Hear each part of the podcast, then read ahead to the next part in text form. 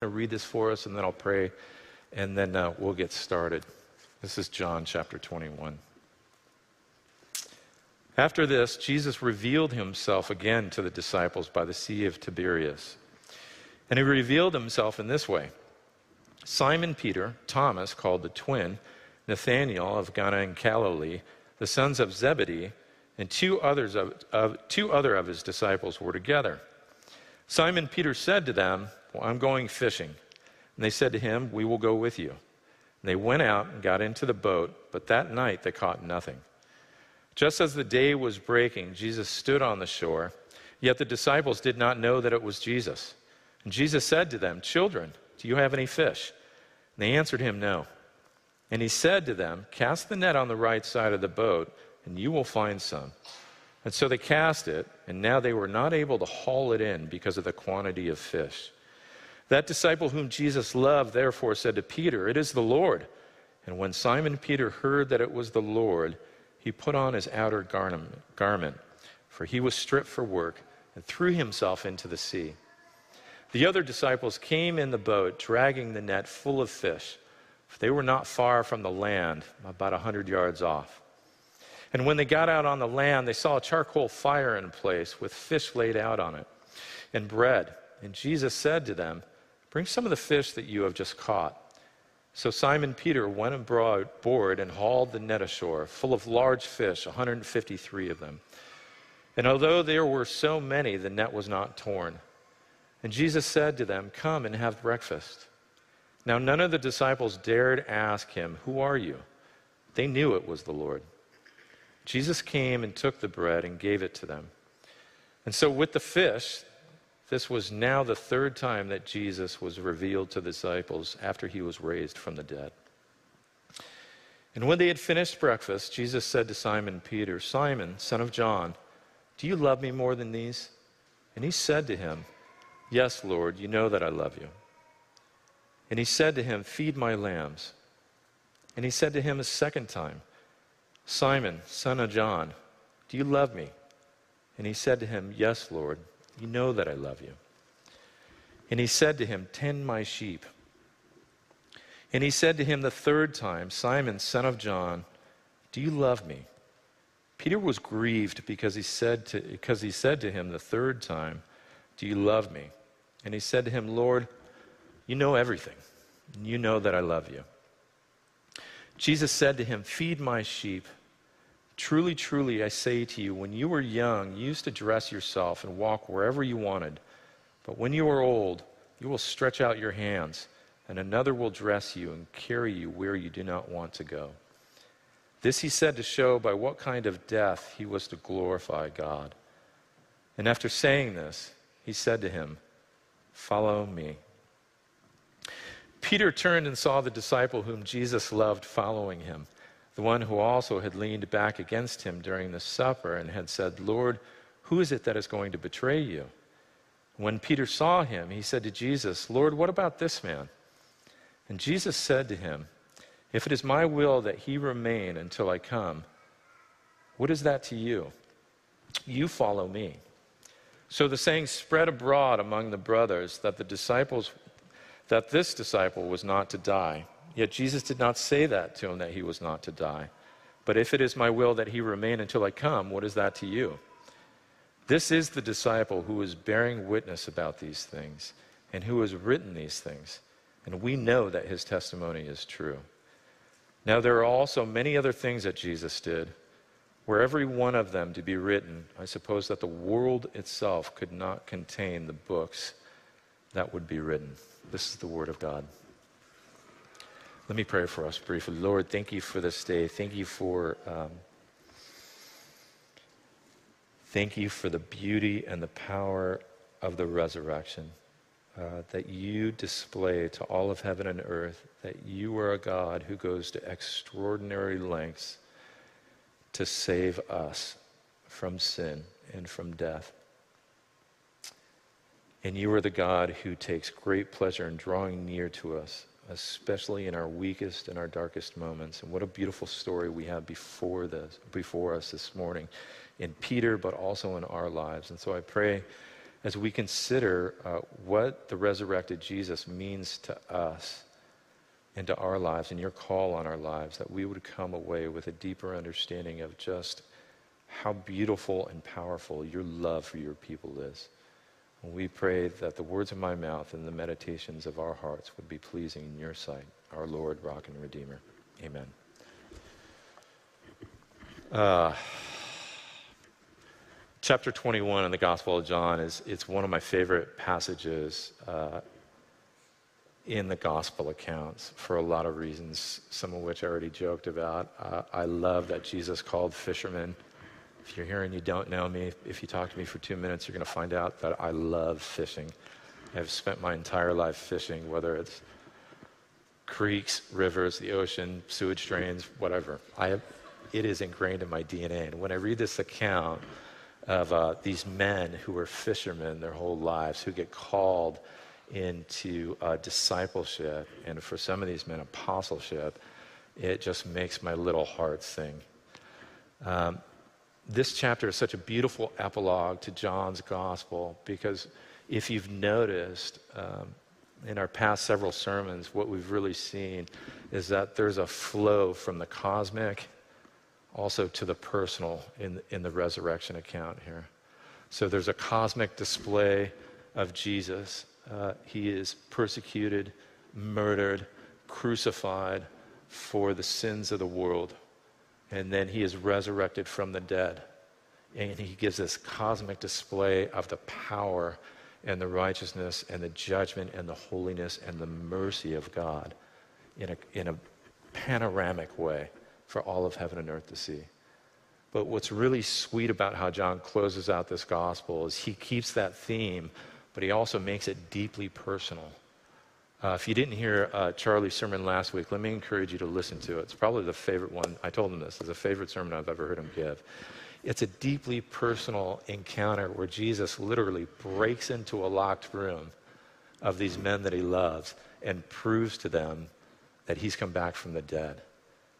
Why? So he could prove to them that this cosmic resurrection power, this victory that God's just displayed, is also deeply personal for them. Here we see a different version of that uh, with Peter. This is uh, Peter's experience of being restored from the deepest lows and the biggest failure of uh, his ministry. And let me tell you, that's saying something for a guy like Peter. If you're familiar with him, this is a guy that again, I resonate with in a lot of ways. Um, uh, the main idea that I want us to think about is simply this as, as we look at this story uh, that even though we all inevitably fail God, every one of us fails God, He never fails us. It's as simple as that. Uh, and we'll think about that in uh, three ways uh, through the lens of this story. First, that Jesus always meets us where we are. Uh, second, that he invites us to come to him with our brokenness. And third, that he overcomes every obstacle in our life. So, first, that Jesus always meets us where we are. If you think about this part of the story with the disciples, uh, the dust has settled a little bit. This is the third time that Jesus appears to, to this group of the disciples. Um, Peter, if you've been able to read the Gospels at all, is a really interesting guy. He's the guy that some scholars will say has a foot shaped foot sized mouth. Uh, if he's anything, he's passionate. Uh, this is the man that uh, was quick to tell Jesus that he was devoted to him. Uh, after all the teaching that Jesus gave about bringing a gospel of peace and forgiving our enemies, this is the man that sees Jesus getting arrested, and his first inclination is, you know what, I'm going to cut this dude's ear off. Uh, this is the man who was, uh, you know, in the fishing world, I've grown up fishing on the ocean. In the fishing world, uh, fishermen tend to be brash, passionate, genuine, whatever they are. Wherever they are, whatever they think, they're going to tell you straight up. There's no editing, especially like if you're on a fishing boat with other fishermen. That wherever they are and whoever they are, you're going to know within 90 seconds. And there's a term that we usually use. Uh, if I'm talking to another, another guy about a captain or somebody that works on a boat or a commercial fisherman like Peter was, uh, we'll ask, we'll say, well, what's he like? And if they want to sum all that up in one word, they'll be like, he's, he's salty. He's a salty guy. Uh, that describes Peter's nature in a lot of ways. Peter was a salty guy. But he loved Jesus. That much is true. His love for Jesus uh, was genuine. And so here, when Jesus starts showing up, when he's resurrected again, the dust is kind of settling for Peter in his heart. Uh, he is standing here, having seen Jesus come back from the dead and appear to them several times. What do you think he's thinking about? I think it's on. We're gonna, you know, we're gonna do everything Jesus said we were gonna do. If you were listening when we read the story, that's not what he's thinking about at all. He's standing there thinking, well, I wonder what this means for me now. Why is that? Peter, uh, Peter is a man who, um, although he was passionate and devoted to Jesus, Peter was also a man who uh, failed Jesus, probably at what he would understand to be the most important moment of his life as a disciple. Uh, internally, I think that Peter was probably going through an emotional and spiritual roller coaster since Jesus uh, appeared to them when he, when he appeared for them the, the first time, and especially the second time, and now the third time, as we're reading the story, I think that Peter was probably going through an emotional roller coaster that made him rethink everything he thought he knew about God and also his own faith. Uh, in the account here, it talks about the fact that uh, they were standing at the Sea of Galilee. And I love um, the Gospel of John because it's, it's filled with rich symbolism. And uh, even the location is important. You know, when Jesus called the disciples to himself, he called them at the Sea of Galilee. Actually, when he met Peter, one of the things that he said to him, he performed a miracle, a great catch of fish. And one of the things he said to him was, I am going to make you a fisher of men.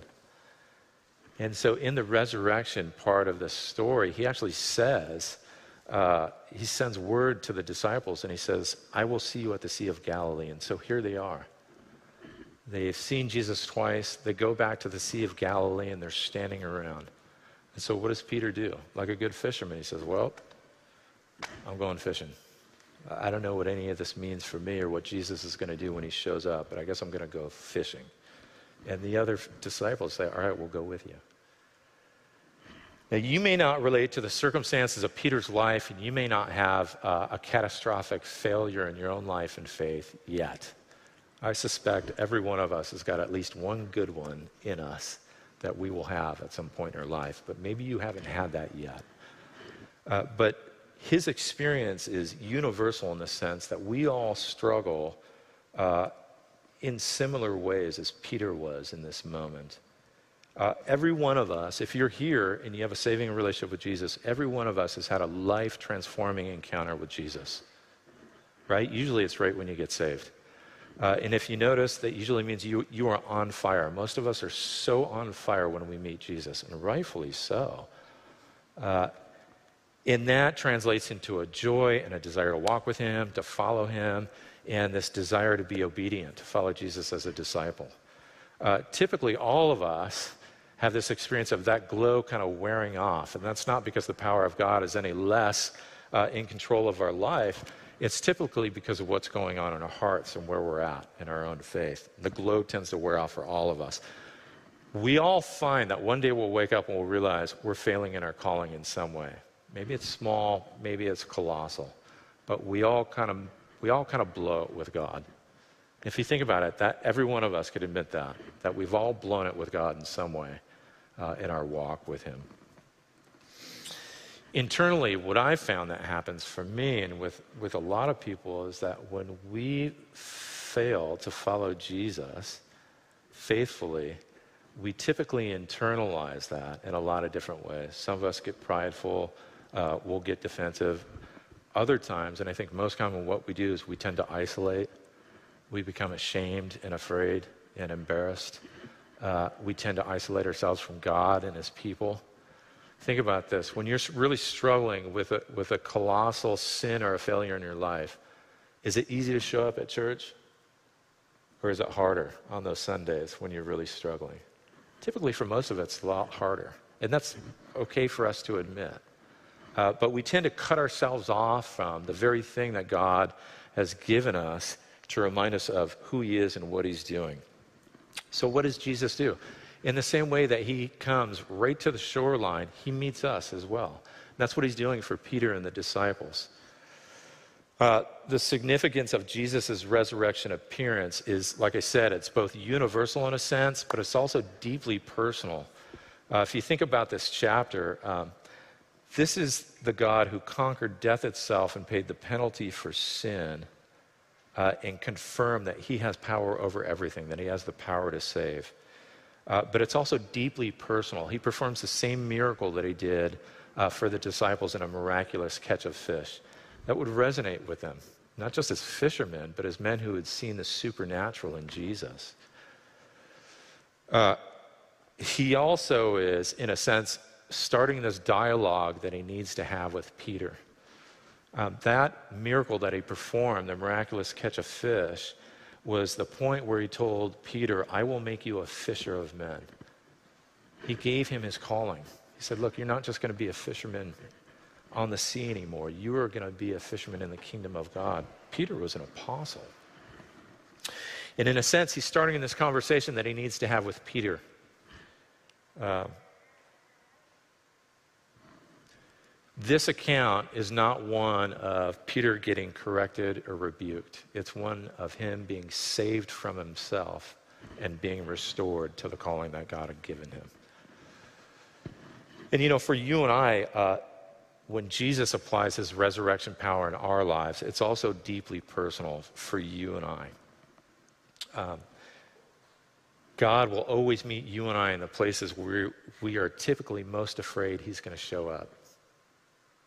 The, the places that we have the hardest time inviting him into are the places that he shows up. He always tracks you down. There's one thing that I've learned about the love of Jesus is that you cannot get away from it. The love of Christ will always run you down no matter where you're at. Uh, that was true of Peter, and it's true for every one of us. You know, I think uh, if you're like me, typically we love that idea when everything's going well. There's this notion I have that rattles around in my head that I think many of us struggle with in some way, shape, or form. That we love the idea of God being on display in our life when everything's going good, right? I love it. If I'm not struggling with anything, if I'm just killing it, I'm crushing it in life, I'm like, totally, man. Resurrection life. Check this out, or me, I mean this out. Check Jesus out. Um, but we hate the idea when we are just becoming a train wreck when we're filled with fear, when we're filled with embarrassment and shame, we hate the idea of Jesus invading that part of our life with his love. Uh, but that's exactly where he wants to go. That's exactly where he wants to meet uh, you and I. And to be sure, there's nothing wrong with uh, striving for a healthy rhythm of spiritual intimacy with God. There's absolutely nothing wrong with that. That's actually a fundamental hallmark of discipleship. We're all called to practice that in our lives. Uh, but here, though, in this story, I think uh, what the, the Apostle John is highlighting for us is that he's showing us that Jesus o- always desires to move towards us, especially in our weakness, the places where we struggle, um, especially during times of our greatest failures in life. The bigger the mess that you've made in your life, the more that Jesus wants to be there with you in it. Uh, that's just true. It's true of his love for you. Uh, it's true of his love for Peter, as we see in this story. In the same way that Peter denied Jesus, when you and I struggle and deny uh, Jesus' authority in our life, uh, he wants to press in and show us that his love for us is even greater than that. Uh, when you and I struggle with the shame that typically comes after realizing we've been living in disobedience to God, uh, he wants to come to us and show us that his mercy and grace is even greater than that. That no matter what we use to push against God, his love for us presses in and overcomes that. You know, it's, it's in those experiences that you and I have where God presses in, comes to us wherever we are, and shows us that He desires to be with us in our weakest and our worst moments that we actually begin to see that He's just inviting us to bring all of our baggage to Him. That's the second point, that he, He's always inviting you and I to come to Him in our brokenness. Uh, I, I, th- I think um, many times uh, we love the proposition of bringing our baggage to God. But let me get a show of hands. How many of us find it really easy to bring the worst of us to God? I had a potential right there, but he bailed out.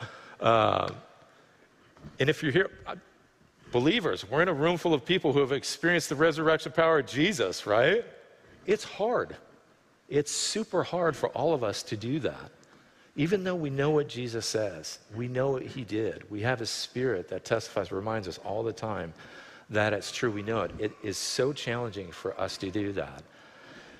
I think, like Peter, we can, we can relate probably most with Peter in that when we see that we have failed to walk with God according to the way He calls us to, but also according to these desires that He cultivates in us, we feel embarrassed and ashamed.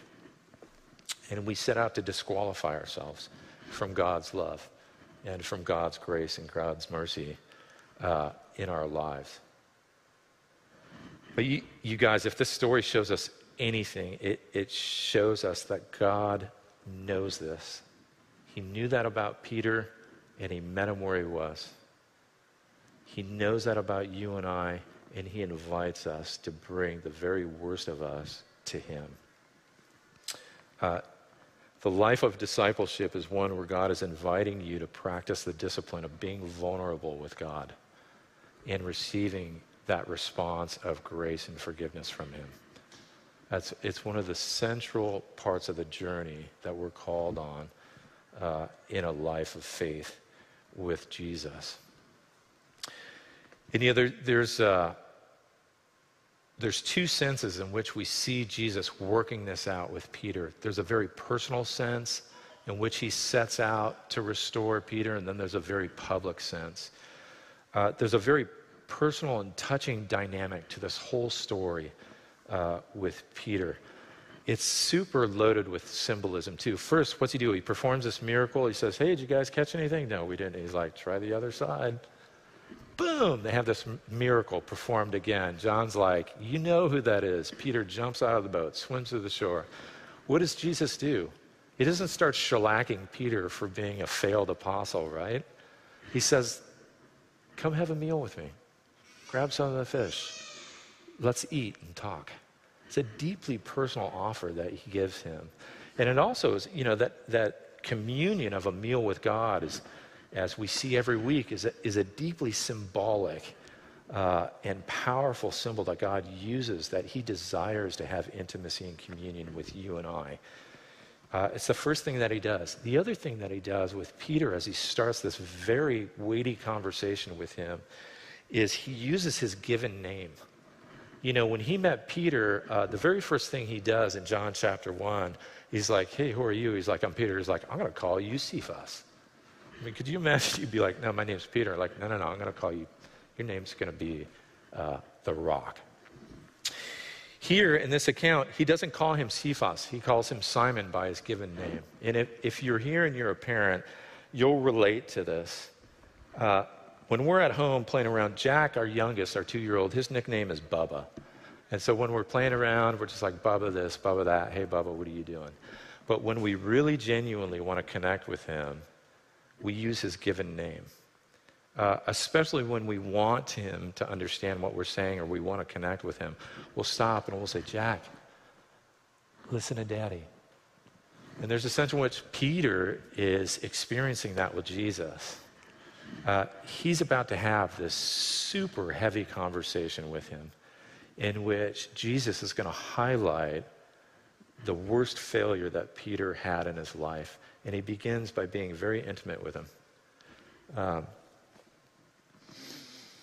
this whole exchange, I've read a lot of scholars. I probably read too many this week. This whole exchange has been overanalyzed and overinterpreted in a thousand different ways.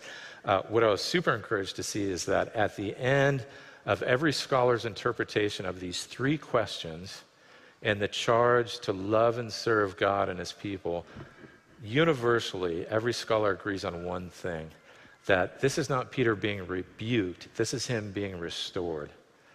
And so when Jesus has this conversation with Peter after the meal, and asks him if he loves him three times, what he's doing is he's performing heart surgery for Peter.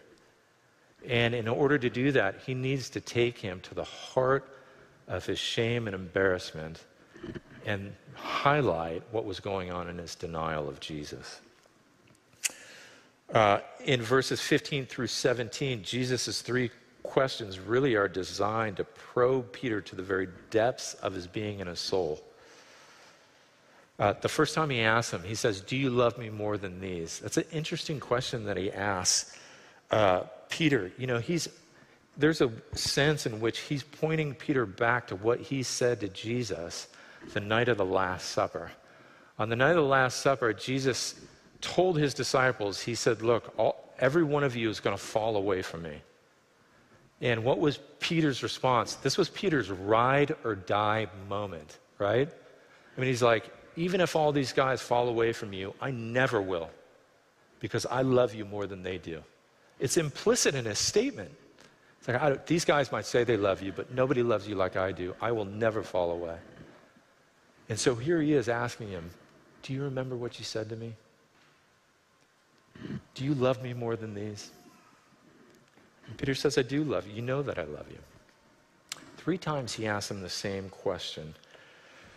Uh, and he uses it as a way to help Peter, Peter see the end of himself. You know, when I think about Peter is that he genuinely loved Jesus. I think that's true. But I think that he also boasted in what he thought was the strength of his own love for Jesus. The tragic downfall for Peter was that he was not focused on the love that Jesus had for him. And so he approached serving and loving God based on what he thought the depth of his love was, which is why he made such a prideful boast in that moment, even though he genuinely believed it. And what Jesus is doing here is he help, he's helping him see that the very end of his self reliance is where genuine dependence and restoration begins with God. And so he does that by reminding him of his failure. He's not being cruel to him. It's actually the most loving thing that Jesus could do is to highlight uh, what's behind his failure in that moment and how it led him to all the shame and embarrassment that he was experiencing uh, now. What's also interesting is in the third question, he doesn't compare his love uh, to the other disciples. If you notice that about Peter, what does Peter say in the, in the final answer? He's devastated. It says that he was deeply grieved. And how does he respond? He finally just get, he stops trying to, to defend himself. He says, You know everything. You know, it's, it's almost as if he was saying, You know whether I love you or not. And you know that I made a mess, but you know that I also genuinely love you in that moment, he's saying, you, you truly know all things. You know the depths of my heart, everything that I've been embarrassed to show you. You know all this. And you also know whether I love you or not. You know that I do. Um, this is Peter's come to Jesus moment, chapter 9. Right? And that is one of the hugest encouragements in this story is that you can have those come to Jesus moments until you literally physically are glorified and you come to Jesus for the last time. That's one of the favorite things I've learned about being loved by Jesus is you, God knows that you are constantly going to stray. But by the power of his love for you, he's always going to restore you. He's always going to bring you back. Uh, and so you can have a come to Jesus moment every morning if you have to. And some weeks I feel like the uh, first thing when I wake up, I'm like, okay, you got to drag me back into this one. Uh, this is Peter's come back to Jesus moment where Jesus truly restores him and reminds him, My love is greater than your failure. You know, and it, the beautiful thing is that usually when we're afraid of how God's going to respond to our failure and sin, uh, we build this whole narrative in our head of what God is going to say, what he's going to do, how he might punish us for our failures. And here in Jesus, you don't see any of that. You know, he doesn't look at Peter and say, Yeah, it's true you love me, but man, it's pretty weak. I do know your heart. I know you love me, but man, you're a train wreck. You really got to work on it. I'm going to give you, let's do a 90 day probationary apostleship and see how this works out for you. He doesn't say any of that. Embedded in this dialogue is the fact that he's also publicly restoring him. There's a sense in which all the other disciples needed to see Peter, the guy who denied Jesus publicly at his worst moment, restored uh, to his apostleship, restored to the call on his life. Even though he denied Jesus outright three times, uh, Jesus restores him three times, affirming that the call that God have on him is true, that God's love for Peter hasn't changed, that his forgiveness could not be revoked, and that the mission that God called him in couldn't even be changed by his failure. Think about that. I mean, the implication of that for you and I in our everyday life is hard to believe at times. Because what he's saying is that no matter how bad you screw something up, if God's called you to walk with him and he's called you to do something in life, you can't even stop it. You can't even stop it. You can try. Lord knows there's times when I have in my own life, but you can't stop it. Uh, it's the most liberating truth. And we see Peter experiencing that here in this moment. You know, uh, as intimidating as it is, there's also a sense in which God ordains that, that you and I have to be publicly restored.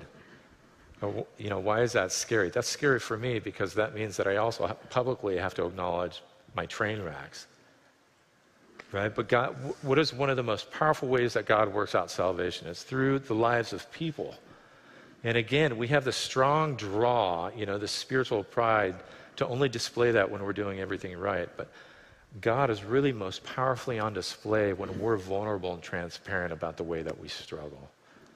Uh, and so God calls you and I to, to do the same thing. Uh, and that means that we need to be willing to be vulnerable with God and then allow Him to transform us into people who publicly display our own shortcomings and failures.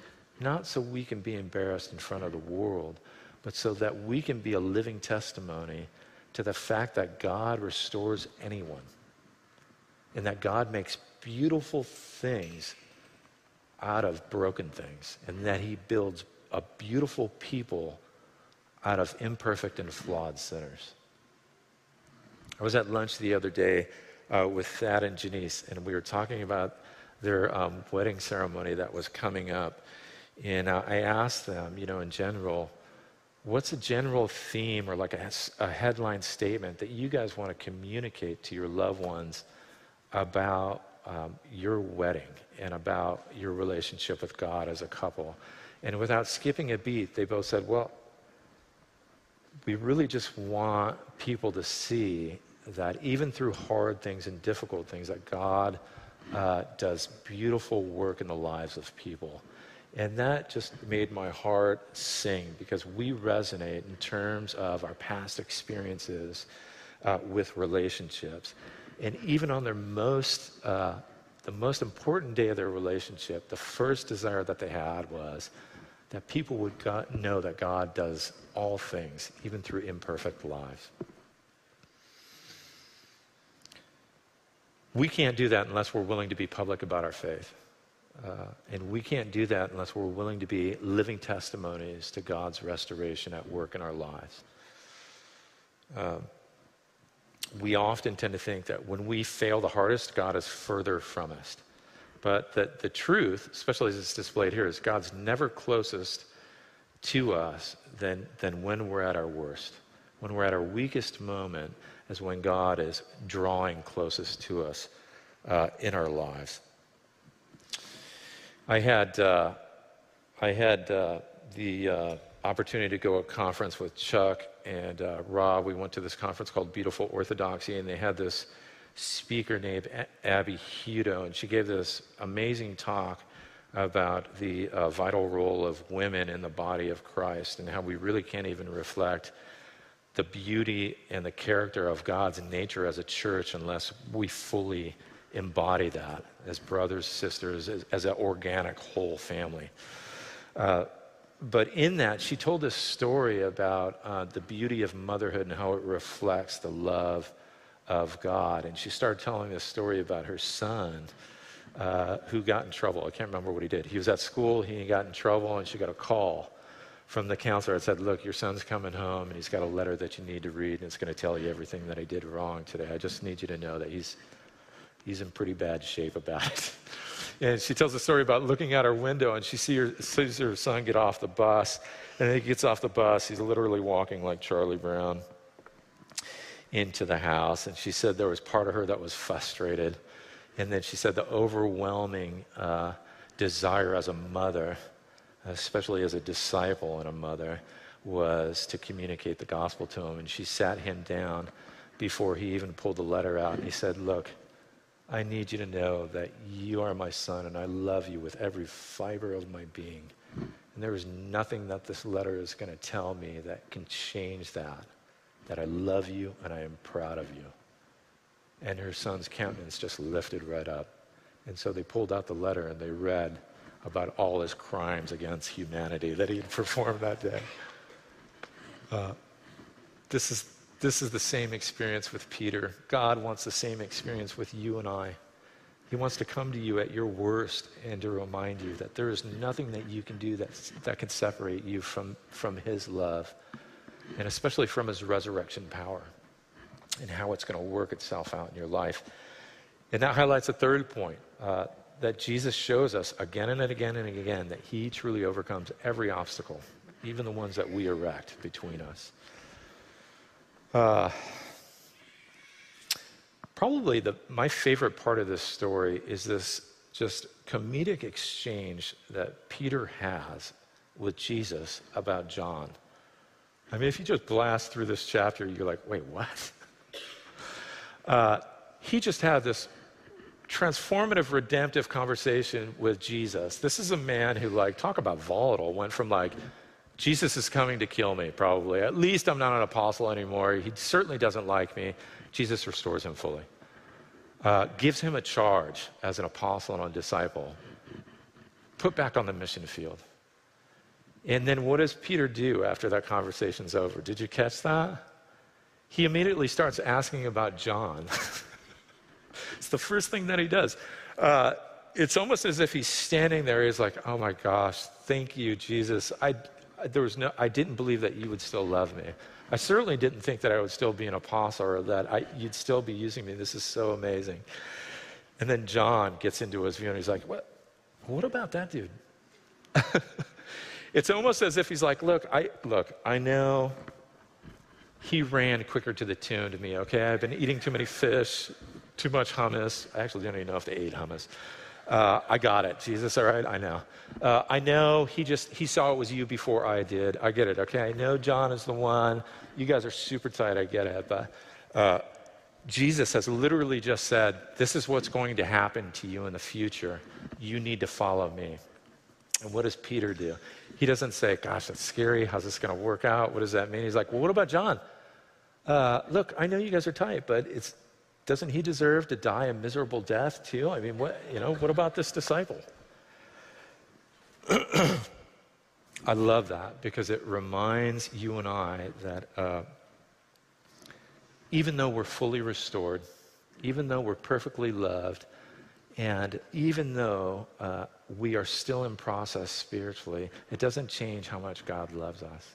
He's still going to use us, even though we're not fully redeemed.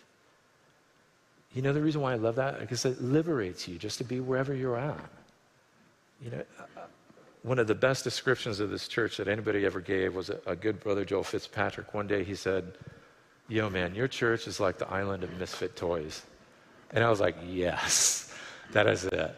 Uh, this church is a community of people who God wants just where we're at so he could do his work of making us beautiful in his own way. That sets us free to be wherever we're at. Uh, one of my favorite quotes by Johnny Cash is uh, if you're familiar with his story, he's a country singer who was uh, a drug addict, but also a Christian at the same time. Shocking, I know that that could happen, but. Uh, and he was notorious because he was a very well known public figure and he would vacillate in his addiction and in his life of discipleship. And a guy was interviewing him uh, once and asking him about that. You know, isn't that kind of how do you how do you explain that? Some people would say that kind of makes you hypocritical. And he said, "Look, here's what I know. I'm partly good, and I'm partly bad, but I know that I'm being redeemed because Jesus loves me." And I was like, "That is it. That's a perfect summary of the gospel at work in the lives of people." And that always starts wherever we're at. Uh, that always starts wherever we're at. For Peter, it started right there on the shoreline in his worst moment.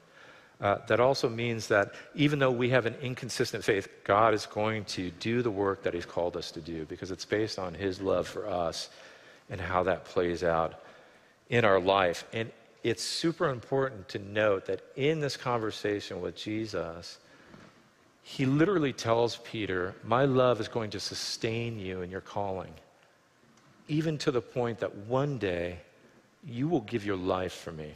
You will die because you belong to me. And you won't even have a choice. You know what's amazing about that is in this moment of restoration, Peter is told what his end will be, and he will go on to serve and to follow Jesus for roughly three decades, knowing that he would die. That's not a testimony to Peter's desire to love Jesus well. It's a testimony to God's love for Peter and how it sustained him. And if you're familiar with the story, it's not the last time Peter made a mess. Uh, he would go on to make other mistakes, some of them which were pretty considerable. Uh, but it was God's love that would sustain him. And that's why the last thing that Jesus says to him is, Follow me. And you know, that's God's call to you and I as well, that we. Uh, that we are called to simply follow him, not, not to clean up our lives, not to hide from him, uh, but to simply learn how to follow him. And to do that based on the faith that he weaves into the weakest areas of us in our hearts. Um,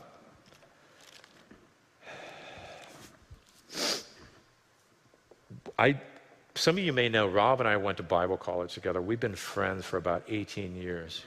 Uh, but Rob was ordained into ministry, I think, about eight or nine years before I was. I don't know if that's true, but about eight years before I was. There's good reasons for that. When we started out in ministry, I got together with some friends and we started a Bible study. I was young, very arrogant, very sure of myself. I knew I loved Jesus, man, and I was going to change the world. I was really like cage stager at seminary. We have this term cage stager where a person gets a little bit of biblical truth just enough to be dangerous to everybody in the planet. Uh, and I was like that. And uh, me and one of my good friends started this Bible study, and it blew up in short order. God was doing beautiful and amazing things in this ministry. It went from six guys in a garage, and suddenly it was like 73 people meeting in a church. And I was convinced, I, this is my church. Wasn't even done with Bible college yet. uh, I was like, this is my church. This is it. Because I love Jesus so well, and I'm preaching the gospel so clear. This is it. Uh, and, you know, I was so sure of myself and my devotion. And, and, you know, through a series of events, God ended up wrenching that ministry out of my hands uh, because I was not ready for it. And God had to go on a long journey of restoration with me. And uh, what was even more painful in that moment is God took that ministry and it exploded. Even to this day, it's this beautiful ministry that my good friend runs to this day uh, that has multiple treatment centers. It's this beautiful, biblically influenced ministry to alcoholics and addicts that is well known, well respected all over San Diego and nationally. And I thought that was supposed to be my church. Uh, but God had this whole journey that I was going on, and it got even worse after that, I got into this season where my first marriage eventually fell apart. There's a number of complex reasons for that. But at the end of that six year period, you know what I was convinced of? That I was disqualified and Jesus must not love me because I screwed up so bad. It was a long time ago. And there's a lot that happened between then and now. But what I could tell you is that I, I am standing on a stage as a pastor, and the day that Rob and I signed up for Bible college, the only thing I knew is that that was the call that God placed on my life. And I'm telling you guys, I went through some seasons of real pain and suffering in those intervening years. And I was thoroughly convinced, especially after a divorce, I could never be a pastor. And yet here I am.